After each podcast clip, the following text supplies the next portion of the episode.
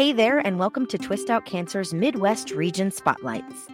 I'm Lindsay, and today I'll be chatting with artist Kristin Wenc and their inspiration, Kenny Lapins.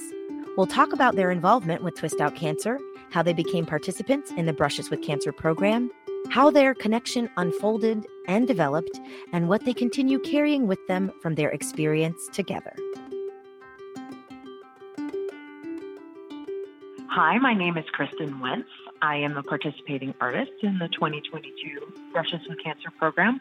I am an abstract acrylic painter. And I'm Kenny Lapins. I'm the inspiration uh, for Kristin this year, and I am a uh, survivor of non Hodgkin's lymphoma. Wow. Okay. So, Kenny, you have a pretty unique experience. Not only are you the inspiration, but you have also participated in the Brushes with Cancer program as an artist, correct? Yeah, my history with Brushes with Cancer and Twist Out Cancer in general is, is pretty extensive. Ten years ago, I was a copywriter on a pro bono project that uh, Twist Out Cancer had joined uh, to give them some branding and stuff. And I came up with the tagline, uh, Share, Connect, Heal. And then forgot about Twist Out Cancer for, for several years and um, then got cancer myself and then became an artist. And when I became an artist, I remembered the Twist Out Cancer and Brushes Cancer uh, organization, and I reached out to Jenna saying, "Hey, you know, I'm an artist now, and I'd like to you know, get back involved with this program because it's so amazing. And so I was an artist uh, for the 2019, 2020, and 2021 uh, Brushes with Cancer galas. And I am now on the advisory board as well of the uh, organization. And it's the thing that I am most honored to be part of in my life. That is so interesting. Can you? You mentioned that you got cancer and then became an artist. Did you start doing art after your diagnosis? You know, it's fascinating. You should ask me that question because it's it's kind of strange. I, I had non-Hodgkin's lymphoma and I had chemotherapy to to uh, take care of it, and responded very well to chemotherapy. Had very few symptoms, and you know didn't really. The only thing that really bothered me was the prednisone, being angry all the time. But I uh, went through it, and it, it got it, it went away, and everything was fine. Uh, a couple of years later, I started to notice some cognitive issues that I was having, especially around aphasia, which is coming up with words that you want to say. And I went to a neurologist, and she suggested that it's possible that the chemo brain side effects that I'm having are related to the damage to my brain that chemotherapy uh, caused. And the interesting thing is that it was right around that time that I started painting as well. And I had never painted in my entire life. So I'm 43 years old, and uh, you know, a friend of mine says, "Hey, you want to go to this uh, painting and drinking class? They're really fun to do." And I'm like, "Fine, I'm not a painter, but I'll go with you. It, you know, it'll be really fun to be hanging out with you." We're painting a Chicago scene with the Chicago. It was actually the Chicago theater sign scene, and uh, at some point during the class, the teacher walks around and looks at everyone's paintings and stopped behind me and said, "Oh my gosh, how long have you been painting? You're really good." I'm like, "This is my first time painting." I've literally been painting for 15 minutes. This is it. And she goes, okay, well, whatever you do, don't ever take a painting class because you've got this style, this innate style. I'm like, I have a what? And uh, it, it it started from there, and then I, I really I caught the bug, and you know this really bizarre talent for painting kind of surfaced. And my neurologist believes that it's possible that some of the areas of my brain that were damaged some of the areas of my brain that were dam- that were damaged by the chemotherapy also uncovered some other areas of my brain that had been neglected because the you know the, the verbal I'm, I'm, a professional writer by career so my verbal part of my brain is has been in high gear uh, throughout my career and it was you know covering up the the artistic part. And and when I started having these issues it kind of uncovered this this talent and it blew me away because I mean if you had told me when I was 20 that I would be a painter I'm, I'm like I can't draw I, how how am I possibly going to be a painter? I have no fashion style. I have no. I, I can't tell one color from another. Uh, you know, whatever. Uh, and here I am. You know, I I now belong. Thanks to Kristin, I now belong to a gallery and and show my work on a pretty regular basis. And you know, I have uncovered this tremendous part of my life, which is so important to me now. So you know, it, it's it's one of these things where I, every time I think about it, I, I try to remind myself that even in the most difficult circumstances, such as getting a diagnosis of cancer, there's possibly a bright side that could come, you know, as a result. That's incredible. So, Kristin, you also have a unique journey to participating in this Brushes with Cancer program because it sounds like you knew Kenny before you knew about Twist Out Cancer and Brushes with Cancer. Close. Okay. I had a friend at the studio, uh, which uh, I'm a part of, and Kenny is also a member, who participated in the 2019 Brushes with Cancer program. And I didn't know anything about it until she was preparing for the gala and this ginormous painting that she had been working on for some time. And I said, Well, tell me about this one. And she explained that it was uh, the culmination of six months of relationship that she had built with her participant and her inspiration, excuse me. And uh, she just told me all about the program, and I absolutely fell in love with it. And then 2020. Uh, at the time, I had been curating a corporate collection of art, and I had done an all call in the fall of 2020 to ask for uh, artists to help me round out the collection.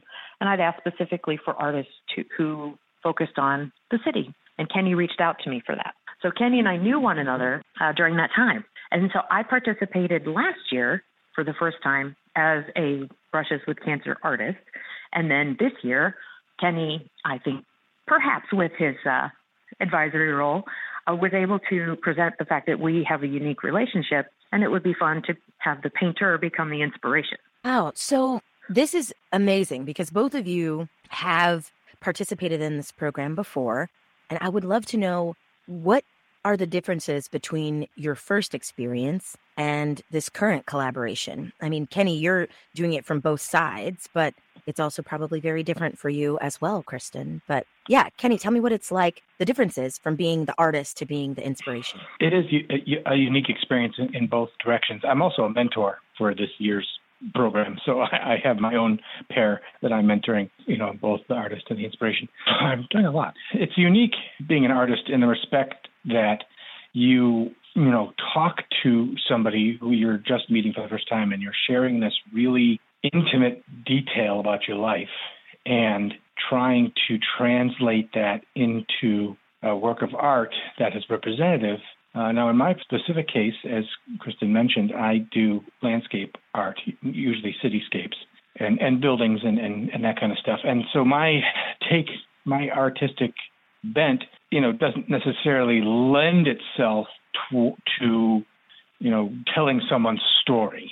But what I've done with each of my inspirations is that I, I've met with them and talked about is there a building in your cancer journey that's important to you? And, and the first year, my uh, inspiration had had lost her sense of taste as a result of chemotherapy. And the only place that she could taste anything was this really amazing Peruvian restaurant called Taste of Peru on Clark Street in Chicago, which is in a little strip mall. And so she and I met there for lunch, and I decided, okay, I'm going to paint the facade of this restaurant because this is the place that you went to because it was the only place that you can you can taste food. Um, and then my second year, I had a um, a match with a uh, a guy who was an avid golfer and you know couldn't golf for a while as he was going through treatment. And then when he got better, the first place he went to was this pub and grill that he used to always meet with his uh, friends after a golf game. So we went there, and it's a beautiful building, and it, and, and it really stuck out to me as something that I could I could work with. I said, hey, this is it right here. I took a picture of the building, and that was uh, what I painted. And then and then third year, uh, my inspiration and I spoke over the phone. She was actually in Italy for most of the time. And we talked about the different places that she'd been to and all the different travels that she's done. And we decided what we were going to do is paint the building where she received her diagnosis because that's an ugly, horrible place. You know, where you receive your diagnosis is, is the place that you just don't ever want to go back to again. And I said, well, let's let's do this. Let's turn it into art so that it kind of heals the the image of this building as well as as uh, you know creating a piece of art. And so that's what I did there. So it, you know, it's a, it's a challenge as an artist to match your style to the story of someone who you're just meeting and you know sharing this truly intimate and unique experience with um, and trying to come up with a cohesive story. Yeah that's amazing. And you know you're the first mentor that i've gotten to speak to. What do you tell the artist and the inspiration when they're about to start their collaboration or as they're working their way into making the piece? Mm-hmm. So we we met uh, on a, a, Zoom call, and you know just got to know each other a little bit, and I, I helped them both feel you know uh, comfortable, and said you know there's there's no right or wrong answer here. You guys can do as much or as little as you want, um, as long as in the end you you come up with the, the piece of art. And you know if if any if at any time you feel uncomfortable with the discussion or, or the details that you're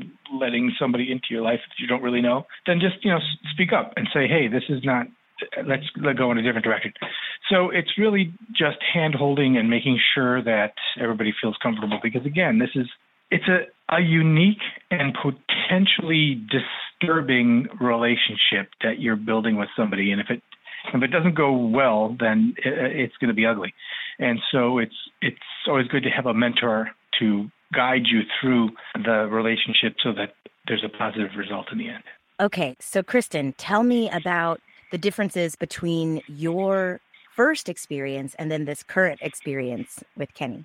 The the biggest difference for me is both times I my inspiration has some affiliation with the program. So my inspiration from last year, his spouse was a mentor and a participating artist for several years. So his spouse would hear us on our Zoom calls. Uh, the discussions that they they overheard were so much different than the conversations that they had had with their inspiration, and it led me at the beginning to wonder if I was doing it right. And I think that was a big part that Kenny was speaking to as well. As a mentor, helping both your artist and your inspiration feel comfortable that there is no set way to participate. The difference that I have this year is that I knew Kenny going into the experience and figuring out how we would have that next level of sharing that's such an intimate and personal experience to share uh, what I went through and what I learned in terms of developing empathy and a sense of story and awe from both of them is, is very similar. But in terms of their personal experiences, the differences in their cancer journeys, and where they are, both as men past their cancer in a, in I would say a very celebratory way. Uh, there are some similarities between the two of them. Okay, interesting. Okay, what I want to know now is what it's been like for each of you to kind of get to know each other in this new and possibly more intimate way in working to make this piece. Well, I can speak to that first because uh, Kristin plays a unique role in my life in general because as I said, I just had started I had just started my artistic career right around the 2019 timeframe. I had been in a show, uh, the uh, Glenwood Arts Fest here in Chicago. I had had a solo show at a gallery in Evanston that closed down right after my show. And I had done a couple other small things, but it was when I saw that Facebook post uh, from the Fulton Street Collective that, that Kristin had made for this corporate show that she was putting on that she brought me in and really jump started my artistic career. It would not be where I am without her. You know, it's one of those things you, you put the energy out in the universe and it comes back to you because if I had simply not responded to that Facebook post, none of this would be happening. So, anyway, uh, she's a very important person in my life to begin with. And when uh, I realized that I was going to be an inspiration this year just due to the fact that I had so many other things going on with the organization. I had the idea and I approached Chris and said, Hey, do you want to be a match this year? Because I, you know, it'll be, it'll be nice to, to know each other ahead of time. And, and, and actually we're already collaborating on a different piece of artwork for the, for the gallery that we belong to for an upcoming show later this year. In, in that respect, it was great to push our existing relationship even further know, she came here and we, we sat down and, and she met my little doggy. Uh, and we had a nice, you know, hour, two hour conversation. Yes. We had a nice two hour conversation about uh, my life and, and, and my cancer journey and, and all the different things that have happened to me since then. And it was really just, it was, it was nice and, and comfortable to talk about that stuff with somebody who I already had an existing relationship with. Yeah. And Kristin, as we, as you mentioned before we started this, that Kenny is quite funny. So, what are the ways that he may have chosen to talk about the time when he was living with cancer and and his life in his survivorship that may have struck you as funny or unique to him? Unique to Kenny, definitely not humorous, uh, but uh, Kenny can be quite uh, self-deprecating with his humor. And so it oftentimes he makes himself the butt of a joke where he's actually uh, anything but a joke. Uh, there are so many things about Kenny that just make him fabulous in terms of his intelligence and his heart. And he has often just referenced cancer as, oh, yeah, I'm, I'm a cancer survivor. And, and that's about it. So when we spoke in that hour at his apartment, so we were talking about his artwork and his path, and I really got more of the details behind it. Uh, he tried to make light of it. Well, I didn't. I didn't lose my hair, and I didn't have to have this, and I didn't have a lot of side effects, and really just wanted to. It almost seemed like make it as if it weren't a big deal, but it's cancer, and it really struck me that there are so many aspects of, of Kenny's life that he is very loving and flexible, kind of go with the flow, and inserts that humor and his humility in just the right place. And as you've already come and notice from this, he's just so incredible with his vocabulary and his just general tone. You feel immediately at ease. So here I am listening to this amazing path that he's been on with his family, uh, with his children's support, through his survivorship, as well as the experiences that he's having with aphasia, which his professional career is language. And it's a part of his brain that is that he struggles with now. So I think uh, one of it was just really awe and respect for him, which I already had.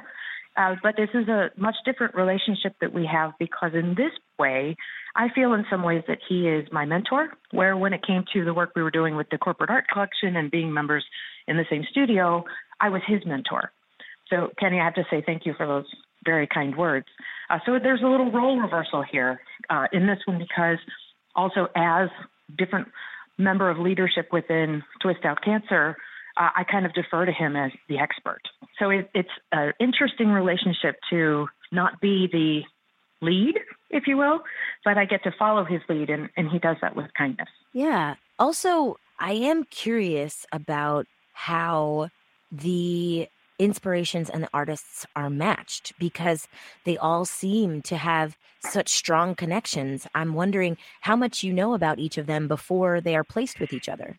Yeah, Twist Out Cancer has a clinical, um, uh, I don't know if she's a psychologist, but a clinical professional person who uh, does, who applies analytics to the matches. And because when you sign up to be an inspiration and an artist Brushes with Cancer, you fill out a survey which asks personality questions. Those surveys are then analyzed and the matches are put together in such a way that it should be beneficial to the match. So there, it, it isn't just pulling names out of a hat and, and matching people up. There is definitely some thought, professional thought, given to the matching with respect to Brushes with Cancer being a psychosocial program where there's going to be support for both the artist and the participant, the inspiration is so critical for them to make sure that they are healthy matches. So when I was paired with my with my inspiration last year, I was overwhelmed by the amount of similarities that we had, commonalities, interests. Heck, we even went to the same college, but we didn't figure that out until after the painting was complete. Uh, so the amount of work. And I had asked his spouse, who was a mentor, how did this happen? And she said, they are magic. They know what they're doing. Those surveys tell them everything they need, and they make sure that you're even the right participant. That not everyone who applies is going to be selected as either an inspiration or as an artist. So the thoughtfulness behind the program and the matching is what sets both the artist and the inspiration up for success.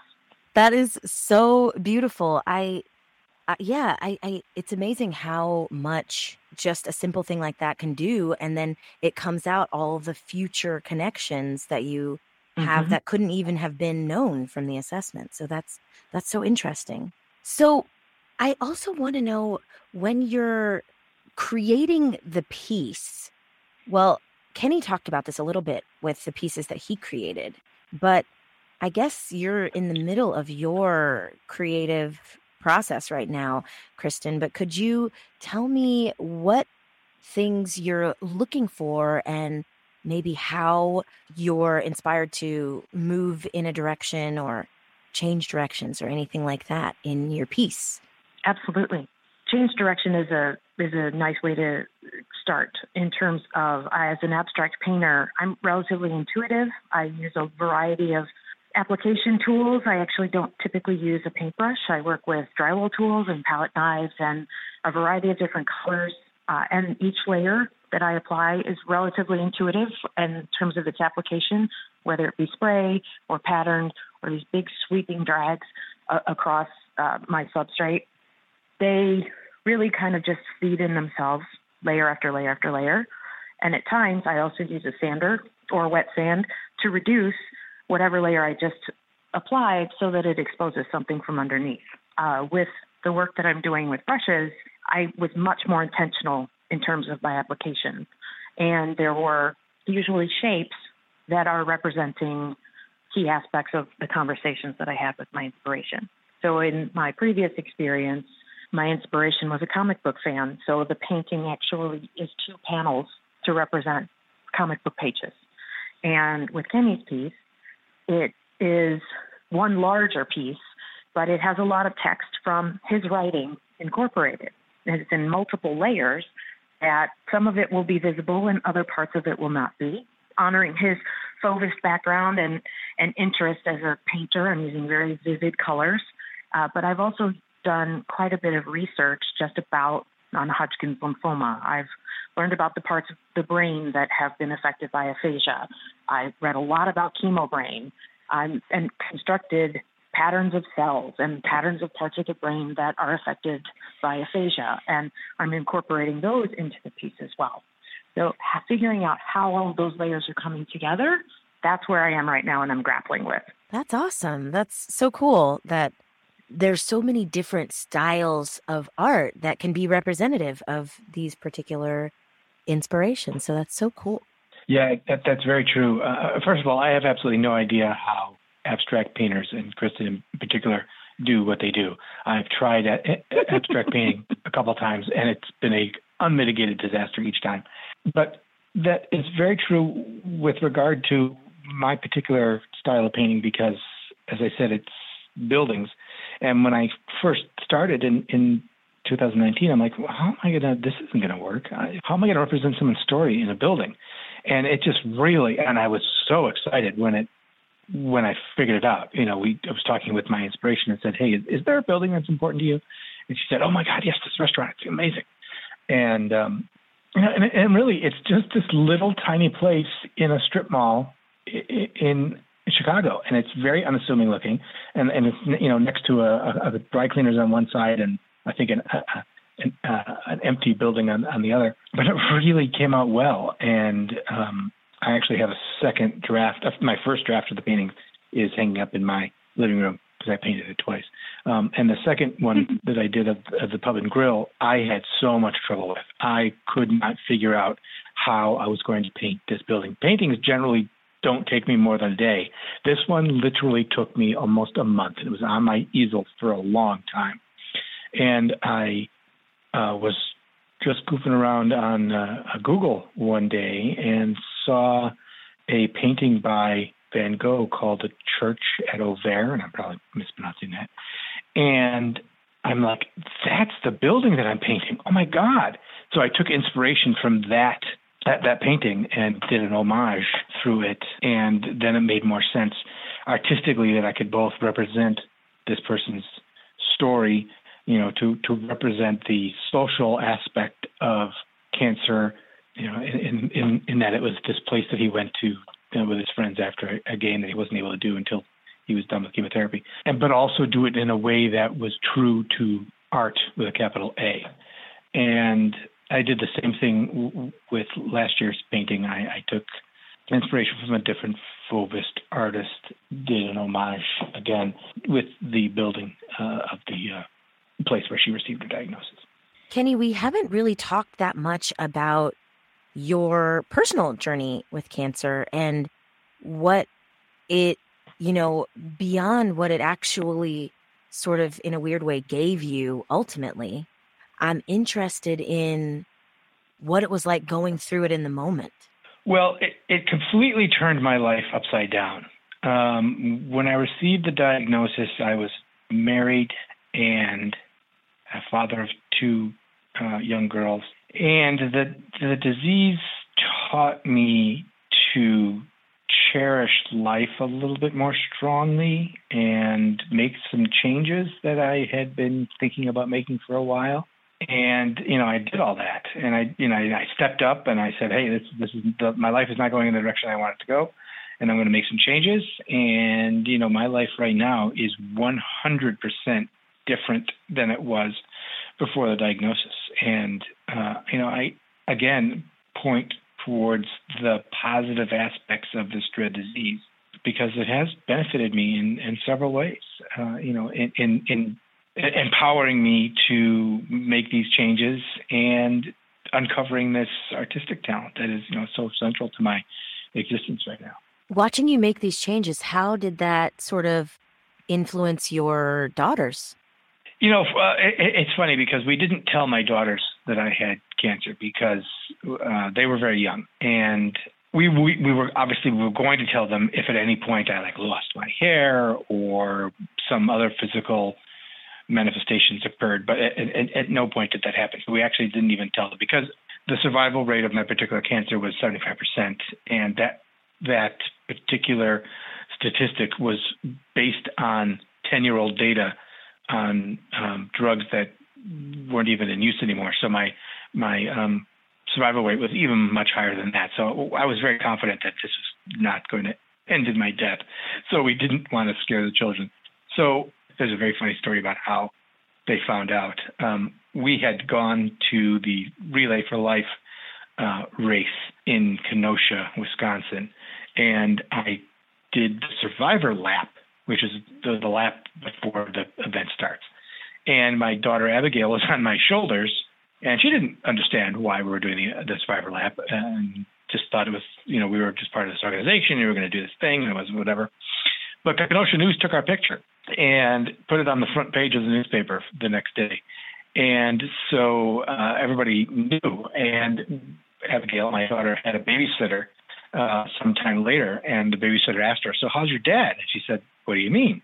And she said, "Well, he had he had cancer. You were on the front page of the Kenosha News." She goes, "He had cancer?" So that's how she found out, and it was it was fine. That you know, obviously the the babysitter felt bad, but she's a family friend, and we explained to her that it's absolutely perfectly fine that my daughter found out that way. And so, uh, you know, we, I shared the news then with the girls because there was nothing to fear at that point. And I then, uh, you know, made these these changes in my life, which involved uh, getting divorced from their their mother, and it was very interesting because I at, at one point I was in um, counseling, uh, cancer uh, patient psychological counseling that my my my um, oncologist recommended that I that I do, just to to to head off any issues that might evolve because ultimately some do. It's it's you know a terribly disruptive thing that happens. And I remember saying to the counselor at one point that, you know, I, I can't possibly get divorced from my children's mother because I love them too much and it'll disrupt their lives. And I would step in front of a bus for my kids. And the counselor said, stepping in front of a bus is getting divorced because you know the home life wasn't as satisfying and fulfilling for, for any of us uh, as a result of my change of attitude and so once I did that, my relationship with my children changed dramatically for the better. And they saw me in this new light where I was this strong, forceful person who did what I felt was right for me and taught them that they should do the same in their lives and not be afraid to make changes and even if they seem daunting at the time. And so, in that respect, and again, here's one of those positive outcomes of this dread disease. I, just keep running into them. Uh, in my my experience has been overall positive, and it just seems so strange for me to talk about that in that way because it's again this you know leading killer and rips people's lives apart and does all these these terrible things. But in in my particular case, it really just uncovered a lot of uh, you know negative in my life, which I replaced with positive, and it's been an overall positive experience. Wow, that's amazing. Well, it's been a positive experience for me to get to speak with both of you. And before we go, is there anything else that you would like to say to anyone who might be listening to this, who might be living with cancer right now, or have a loved one who is facing their own cancer journey? I would suggest that, and I, and I say this to my children all the time the, the way that you react to a fact determines how it will affect you. Things happen in the world, and they are neither positive nor negative. It is your reaction to them which defines how your life will be affected by it. It's kind of a mathematical equation. You know, two positives make a positive, a and a negative, make a negative. So if you can take a experience that even most people would suggest is a negative experience. And you can turn it around and you can find the goodness in it. it, it it's difficult to suggest to somebody who's facing this dread disease that, hey, look at the bright side, because that's probably going to annoy them, annoy them and make them hostile. Like, no, get out of here. I'm dying. Go away. But honestly, that is what life is about. We make our decisions and then have to live with them. So to make a decision in the positive light is more beneficial than to make a decision that you know is ultimately going to cause you sadness. So you know, look for the look for the bright side whenever you can.